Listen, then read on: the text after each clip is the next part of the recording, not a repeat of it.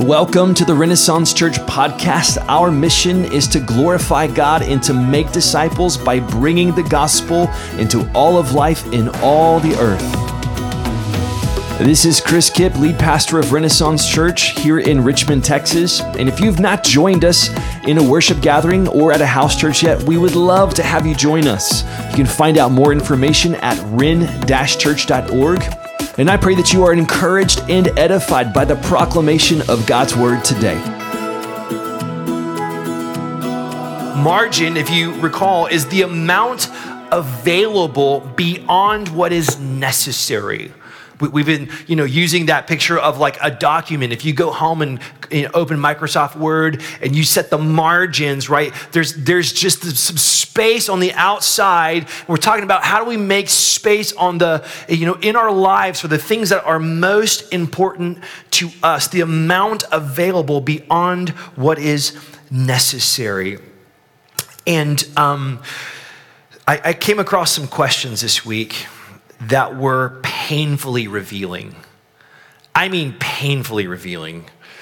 And I'll, I'll read the questions to you and just, you know, whatever comes into your mind, you don't need to edit yourself, but just like, you know, don't, because you know you're in church, you're going to say like Jesus, Holy Spirit, God the Father, the Bible, right? Those are the, those are the, the church answers, but just be honest with yourself. And here's some questions that, that I came across. And, and here's the first one. What do you worry about the most? What preoccupies you? What do you daydream about? What do you use to comfort yourself when things go badly or get difficult? What do you do to make yourself feel better? What makes you feel the most self worth? What are you the most proud of? For what do you want to be known? What do you lead with in conversations? What do you want to make sure people know about you? What unanswered prayer makes you really question your faith? What do you really want out of life? What would make you happy? What is your hope for the future? Those questions are meant to sort of help us think about what is the priority of our lives. And if if you're like me and you found yourself answering those questions with money, wealth, possessions, cool experiences that cost a lot of money, shopping.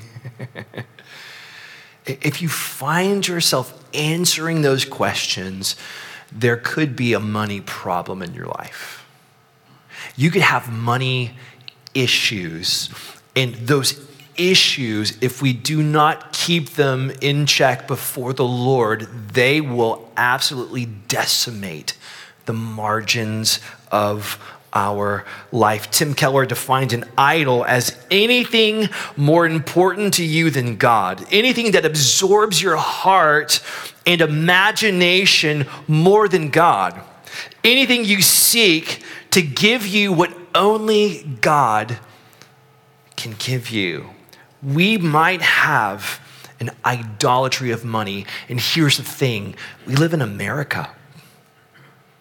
We have lots of blessings here, lots of stuff. And it is normal, it's totally normal to prioritize money above everything else. We're, the kind of people who think like, you know, if we were to boil down every problem that we have as a society or in our lives or in our neighborhoods or in our cities, and at the end of the day, we're like, if we had more money, we could fix that. If I just had more money, this wouldn't be a problem anymore. And the reality is that we have made that the solution to everything. And what I want to propose to us is what if that's actually the problem? And it's not really the solution. In 1 Timothy chapter 6, we see Paul speaking to his young protege. It's Timothy. Timothy is this, this, this young man that he calls a true son in the faith. Timothy, Timothy has been like a disciple of Paul, just like the 12 followed Jesus around. Timothy's been, he's been following Paul around and he speaks to him like a father and he's going to give him some words that really speaks about money. And it's so important for us. And I just want you to know that Jesus has the power to set us free. Like, like the way of God is actually better for us. It is freedom, it is life, it is margin, but it does require a shift in us, in our thinking, and in our hearts, okay? Which works out into our life. So 1 Timothy chapter 6, I want to start in verse 3. And here's what Paul says. If anyone teaches false doctrine, and does not agree with the sound teaching of our Lord Jesus Christ and with the teaching that promotes godliness, he is conceited and understands nothing, but has an unhealthy interest in disputes and arguments over words. From these come envy, quarreling, slander, evil suspicions, and constant disagreement among people whose minds are depraved and deprived of the truth, who imagine, get this, that godliness is a way to material gain. But godliness with contentment is great gain. For we brought nothing into the world, and we can take nothing out. If we have food and clothing, we will be content with these. But those who want to be rich fall into temptation, a trap, and many foolish and harmful desires, which plunge people into ruin and destruction. Oh, wow. By the way, that word destruction throughout scripture is always used in the New Testament talking about like spiritual destruction, judgment, hell, all that kind of stuff. That's what that word refers to. Let's pick it up, verse 10. For the love of money is the root of all kinds of evil. And by craving it, some have wandered away from the faith and pierced themselves with many griefs. Here's the fatherly part. But you, man of God, let me say this you, woman of God, flee from these things and pursue righteousness, godliness, faith, love, endurance, and gentleness. This is the word of the Lord. So, Paul, the, the father figure to this young man, Timothy, he gives him these words and he begins by warning him about false teaching. Now, when you look at the original word for false teaching, it, it has the prefix of hetero, meaning like it is different. It's different from the, the sound teaching of the Lord Jesus Christ or teaching that promotes godliness. This is a false doctrine that he's talking about that has to do with money. I, I don't know if you caught that in, in, in this, the story. It, it's, it's about money. And it, it's this idea in, verse uh, 4 through 5, he tells us, tells us that this, this uh, doctrine, it, it's, it's promoted by people who are conceited, meaning they have a really high opinion of themselves. They are puffed up with pride, right? Or it says they understand nothing. Have you ever said that to someone? You understand nothing. this is strong words. But he's saying that this is the, the, characteristics of the people promoting this, they have an unhealthy interest in disputes and arguments over words. And from these come envy, right? Wanting what other people have, quarreling, you're just, just at each other all the time, slander, you're just saying, like, things about someone else's character. You're, you're tearing them down before other people. Evil suspicions. I, I think there's a lot of that in, in our in our world right now, especially in the church space, that like, you know, this whole um, all these churches are evil and all the pastors are bad and all they want is your money. And there's like evil suspicions about pastors and churches and leaders because so and so had a fall, right? And so then we just kind of say, well, that's, that's everybody then. They, they all do that. He says that there's constant disagreement among people whose minds were depraved and deprived of the truth. Wow. And then he gets to the crux of it that they, they imagine, they imagine that godliness is a way to material gain. And this is that, that idea that, look, if, if you are godly, you're going to, you're going to have wealth.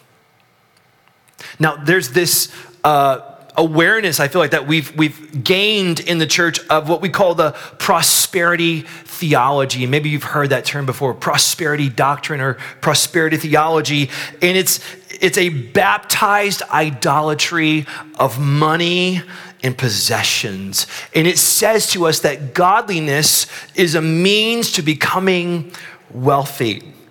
So it, it would be like this like, hey, you were a sinner, you were far from God. But Jesus, He came to die for you, to reconcile you to the Father, so that you could be with Him forever. And now, if you will live a godly life, He's going to give you wealth and health and beauty. And here's the, here's the tricky part is that you're like, you know, you're right. Like in my sins, I, I, would throw my coworkers under the bus. I would use people. I would step on people to get to where I wanted to go, right? I, I was pursuing stuff. I was pursuing money. I was pursuing income or, or what, whatever that is for you, the, the achievement. I was pursuing that at the expense of other people. And so I'm going to stop doing that because that's ungodly. And we would all say, Amen. Like, please don't do that anymore. Jesus does not want us to do that, right? But see that then what happens, the tricky part is that it takes God as the, the means to get you where you want to go originally, anyways. And what happens is the, the end or the, the desire of your heart is, is left unchanged. You just want stuff. And that's, that's the deception of it, right? And Paul says, that if we think that way, we understand nothing. We understand nothing.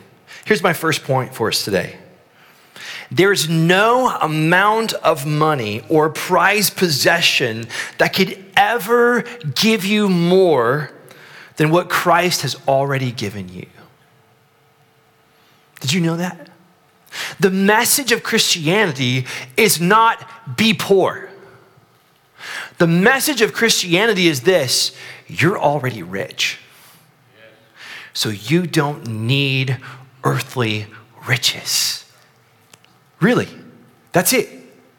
Jesus has given you everything you need for life and godliness. Your Father loves you. Jesus said things like, hey, don't worry about your life, what you're going to eat or drink or what you're going to wear, right? Seek first the kingdom of heaven, and all these things will be added unto you. Meaning, your father, he loves you, he knows what you need, and guess what? You can trust him. Like you have everything you need right now in Jesus.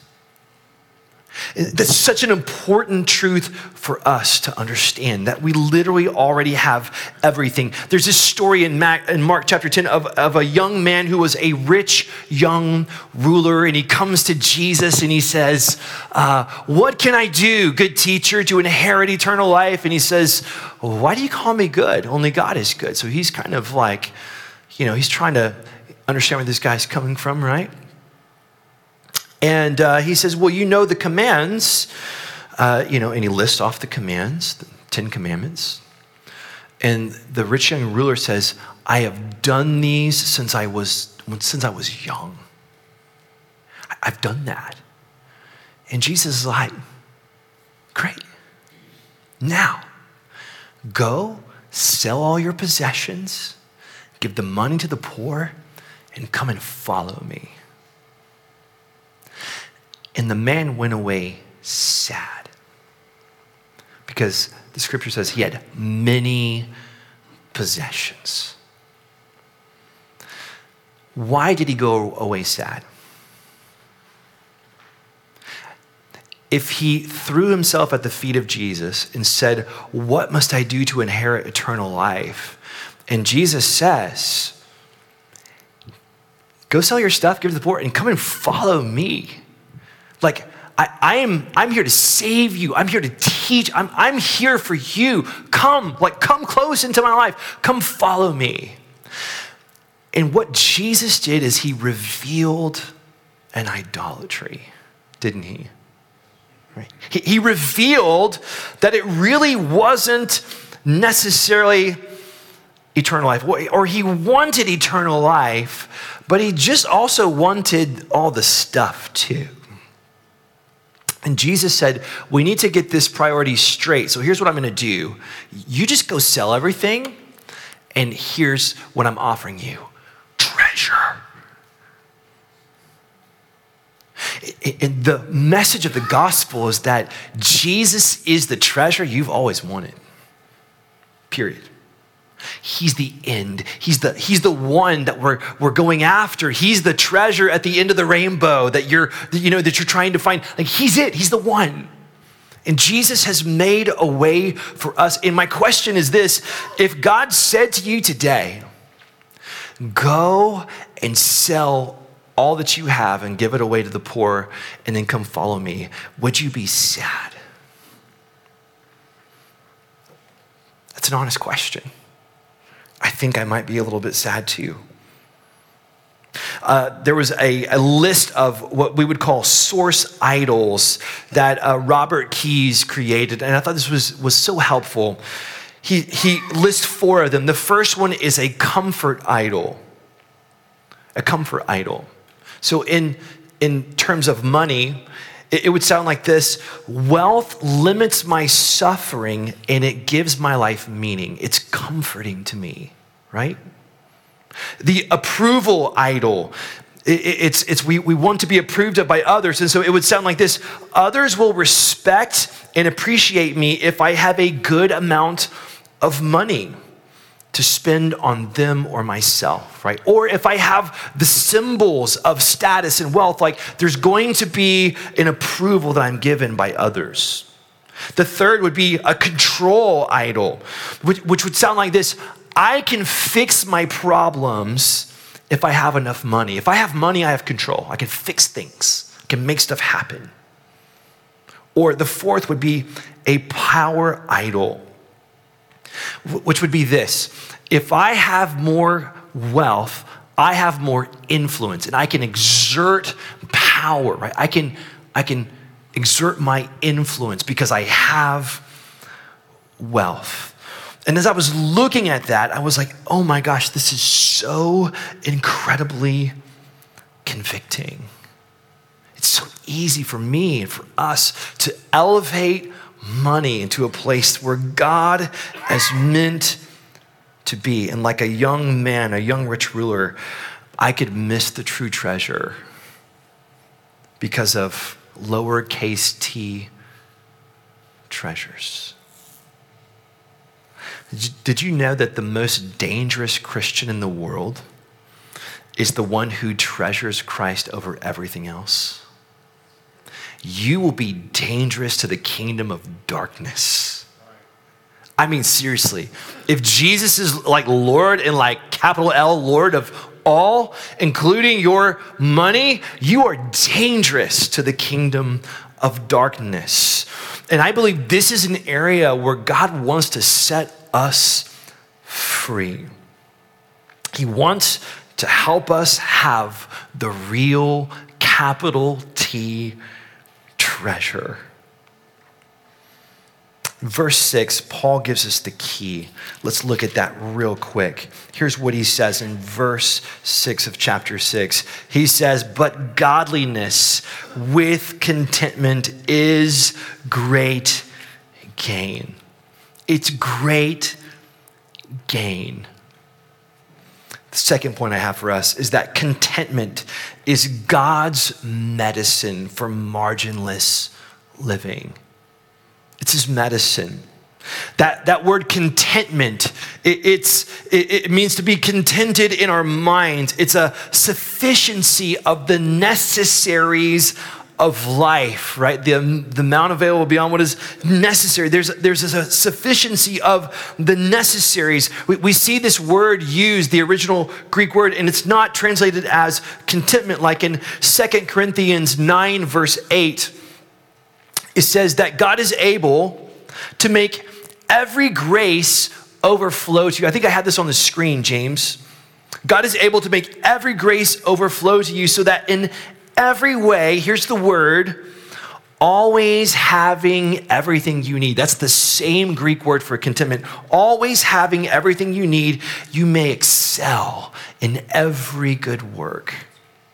That's, that's a scripture, but the context is about giving generously and cheerfully, always having everything you need. We see it in he- Hebrews 13, verse 5 and 6. It's the similar message. It says, Keep your life free from the love of money. Be, here's the word, be satisfied with what you have. For he himself has said, I will never leave you or abandon you. The capital T treasure of your life, God, the Father, Jesus has said to you, I will never leave you or abandon you. Therefore, we may boldly say, The Lord is my helper. I will not be afraid. What can man do to me? Wow, dangerous people right there. What can man do to me? He says this contentment, godliness with contentment is great gain. That, that word great, we've talked about this before, is the word megas, and it's literally like mega gain. Mega gain. It, it, it's like the jackpot. Have you ever won a large jackpot before? I'm just trying to see who gambles in here. Who are gambling? No, I'm just kidding. Trick question from the pastor. Never fall for that one. A jackpot. Godliness plus contentment equals jackpot. Mega gain. Mega gain. And here's the thing is that um, when we are marginless, we're not experiencing great gain, are we?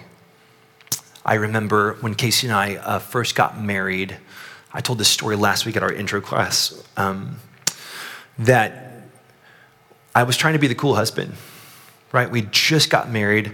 I made a whopping like $27,000 a year as a college pastor. I was living large, okay? I was content. And um, we would get paid on the first, and we wouldn't get paid again till the, to the next first, right? So we get paid on the first, newly married. I'm like, let's go to Target. Ladies, you like Target, right? So we go to Target. And I'm like, let's go out to eat. We go out to eat. Let's go catch a movie. We go catch a movie. And by the 15th of the month, Dr. Jekyll becomes Mr. Hyde.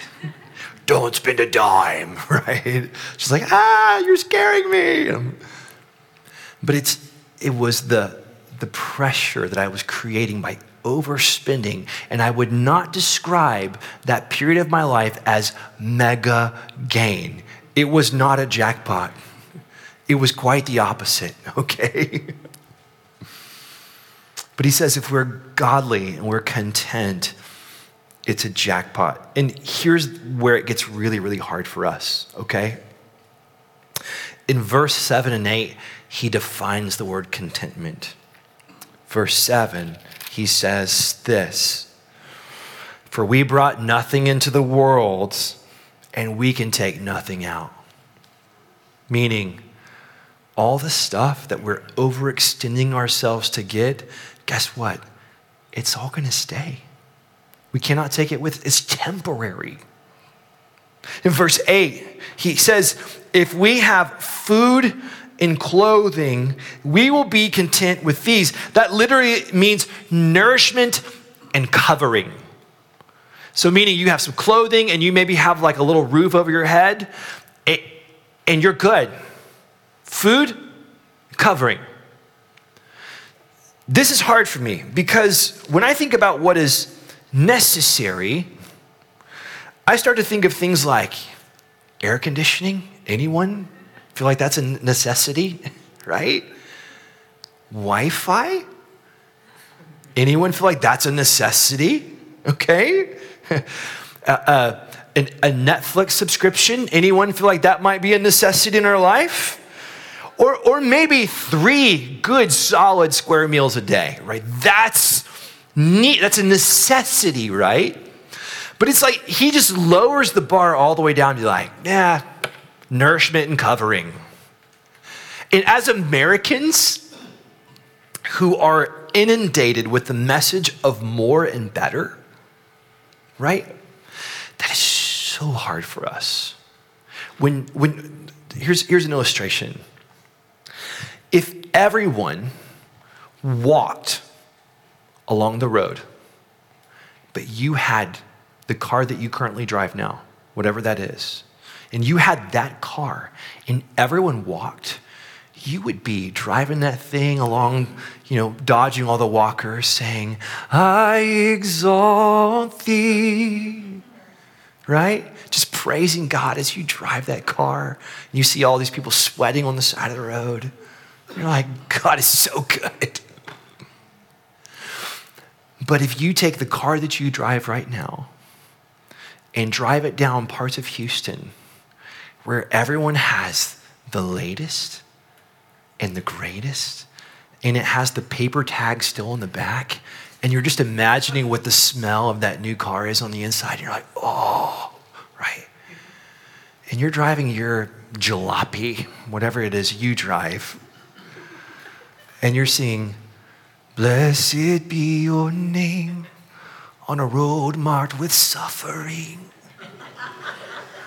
Though there's pain in the offering, blessed be your name. Right?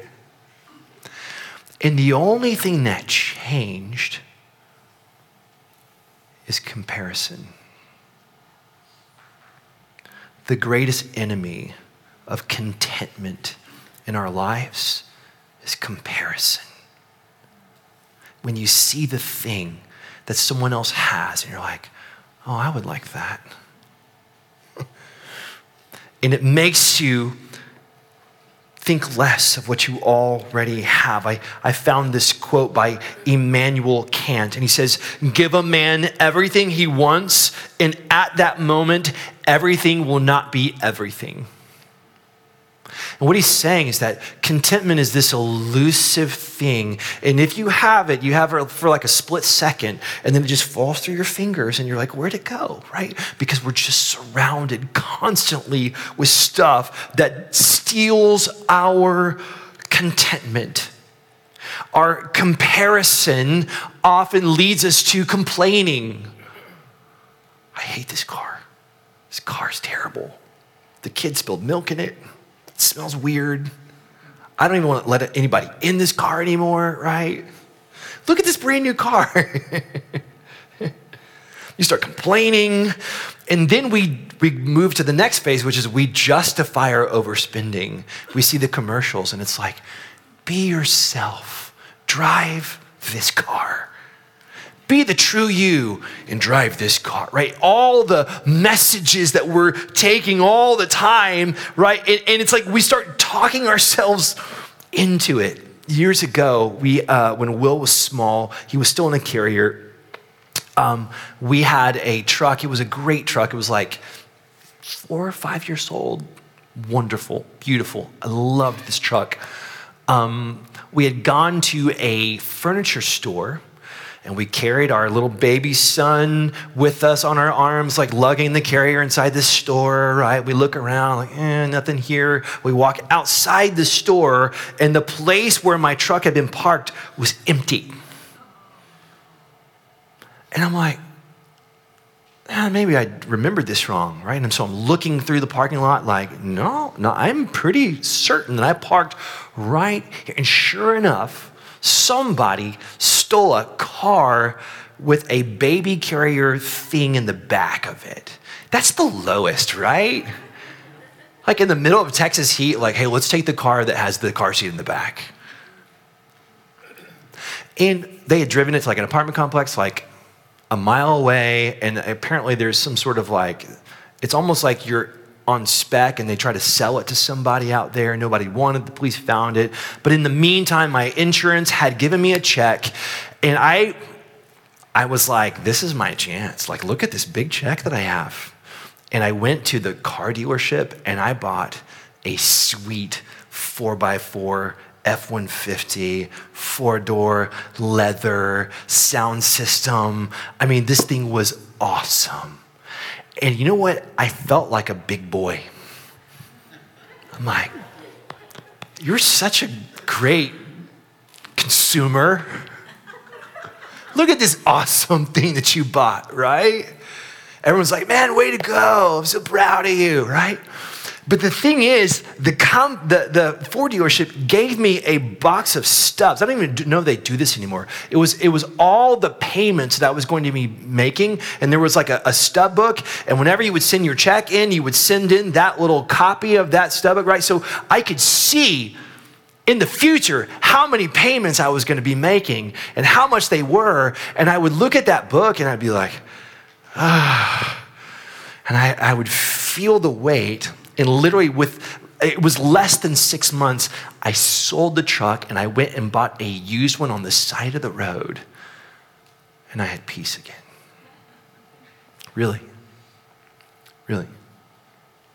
Because I found myself in that trap of discontentment and then overspending, making $27,000 a year, and realizing I can't do this. Give a man everything he wants, and at that moment, everything will not be everything.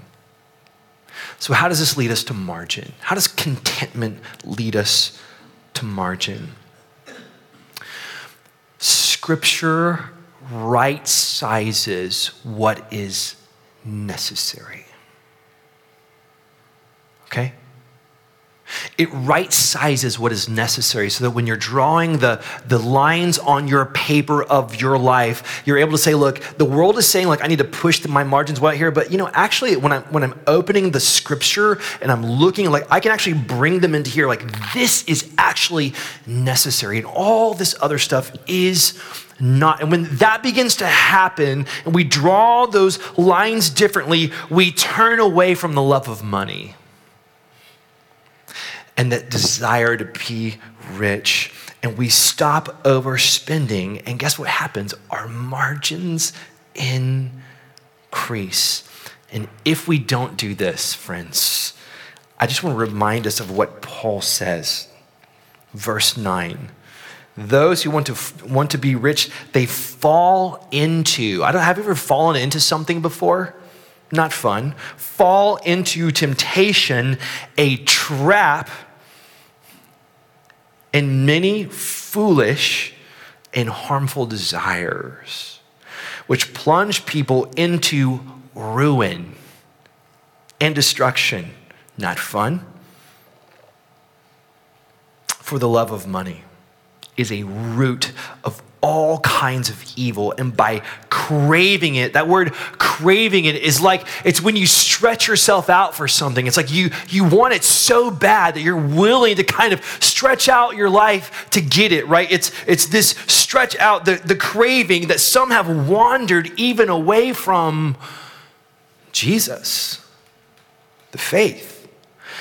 And they have pierced them selves. It's literally a picture of self inflicted harm. They've pierced themselves. They've stretched themselves out. They've wanted it so bad that they were willing to ruin their own life. Third point is this refusing contentment in pursuit of more stuff actually leaves us with nothing. Nothing. So, what do we do about it? Like, what, what is the remedy? How do we find freedom? Here's what Paul says to his son flee, run as fast as you can. Like, like a wild animal that wants to kill you is like on your trail. I want you to run as fast as you, like flee, get out of there as fast as you can, right? And pursue righteousness. Pursue faith, love, endurance, gentleness, godliness. He tells him to run. So let's just spell out what does it look like for us to live within our margins and our finances. You can go to that last screen. Living within your margins means spending less than you make. Amen. Amen. you know this. We can't spend more than we make and have any margin at all. There's this really powerful word. The word is no. Let's just say it together no. One more time. No. Right? it's powerful. When we learn how to say no, and, and I think it's powerful to, to check our hearts and say, okay, wait, wait, wait, wait, wait. I'm talking myself into this thing that I'm going to spend money on. Am I seeking comfort? Am I seeking approval? Am I, am I trying to, uh, to, to, get some sort of control over my life? Or, or am I seeking power in any way by this purchase, right? It's just being honest with ourselves, spending less than we make. The second, giving your first and your best. This is the most powerful way to to cast down the idol of the love of money is to give money away. And you might look at me and say, This is where the greedy pastor thing comes in, and they tell us to give our money. Okay, so I, let me just free you from that. I, I think you should give your money to our church because it's an awesome church. But if that makes you like weird, you can give your money to something else. It's fine, okay? But if you will be a generous person, you will actually be casting down the idol, smashing that idol of money. This giving and generosity are all over the scriptures from Old Testament to New Testament. In fact, later in this passage, uh, in 1 Timothy chapter 6, if you just go down uh, into verse 17, it says, Instruct those who are rich in the present age Meaning, if you have a lot of stuff, you're not sinning, okay? But if you do, which is most of us in this room, if you look at the world, most of us are rich. In the present age, not to be arrogant or to set their hope on the uncertainty of wealth, but on God who richly provides us with all things to enjoy. Instruct them to do what is good, to be rich in good works, to be generous and willing to share. And here's what he says if they do that, they're storing up treasure for themselves as a good foundation for the coming age, so that they may take hold of what is truly life. I want to encourage you if you're not regularly giving, this is a great time to begin giving. And again, if you don't want to give that to our church, find an amazing ministry or missionaries and then give cheerfully and generously. It's like a heavenly 401k. Really. You're just storing it up for later. I'm going to come to your house and be like, dang, way to go. You know? So uh, Casey and I, our practice years ago, whenever we were going through the Dr. Jekyll and Mr. Hyde money phase of our marriage, my pastor taught on margins. That's why I'm doing it for you. And then told us about a class called Financial Peace University. And in that class, we learned some basics about how to budget, how to view our money, and we learned about giving. And we started way back then, we started giving the first 10% of our money away. Why 10%? Isn't that legalism? Well, they were commanded to give 10% in the Old Testament. The tithe predates the law. Abraham gives Melchizedek 10% way before um, the mountaintop with Moses and the giving of the law, by the way. Okay, so the, ten, the tithe goes way back before that. But what I struggle with is when you come from a system in Israel where they have to literally take their livestock and watch them be killed for their sins and the sins of their family. And when God puts on flesh and he becomes the Lamb of God and steps onto a cross for me, somehow that in my mind, I'm like, oh, I can give less now. Praise God. I feel like the New Testament is actually the opposite. It's like we should actually be giving more because Jesus gave it all. Amen. And so, our practice, when we get paid on the first and the 15th, we give the first 10% to this church. Okay? We also have a missionary that we support over and above because we don't, we don't want to be legalistic and stick at 10%. So, we're going to give a little bit more than that, right? It's, it's a pattern that we follow to give our first and our best. And I'll tell you this my life is one big financial miracle. Seriously. There are things, like I have, this is all glory to God. This is not Chris. I have zero debt. Seriously. I don't have a house payment, a car payment. We, we have a child that needed to go into a private school we didn't know how that was going to work, but we knew that we were supposed to do it. And the Lord has provided everything that we needed. How? I don't know. It's literally God's economy. It's very, very different than our, our like our math. It's like all we know is that God just sort of provides, and when we need it, it's there. And I and I wish it was there long before we needed it, so we could just see big numbers accumulating. But that's just not how it works. It's a walk of faith, giving your first and your best. Also, let me say this when things are tight, that's when you want the Lord's hand on your finances more than ever. Okay? I want Jesus in the middle of every dollar at that moment.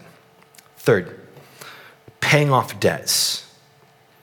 The borrower is slave to the lender. Proverbs 22 7. I want to encourage you to seek to live as debt free as possible. I know you buy a house, you probably don't have hundreds of thousand dollars sitting in your bank account to go buy a house. I get that, right? But be smart. Be smart. Pay off your debts. Lastly, saving for the future. When unexpected things happen, you and I reach for our Visa card and we'll say, well, just put it on that one, right? And what I encourage is we start flipping that and say, let's save some money because something bad's going to happen and I don't want to have to reach for my Visa card. Okay? So we begin to save for the future. Let me close with this quote J.I. Packer. He said, We discover contentment by learning to talk to ourselves in a good Christian way. You listen to God in Scripture and then you tell yourself what he said. I like that. Listen to God in scripture and then tell yourself what he said. If your emotions disagree, you argue with your emotions. And if you find unbelief in your heart, you argue with that unbelief and you drive it out by appeal to God's truth. Friends, the medicine of Jesus for us is contentment. We have everything that we will ever need. We are rich in Him.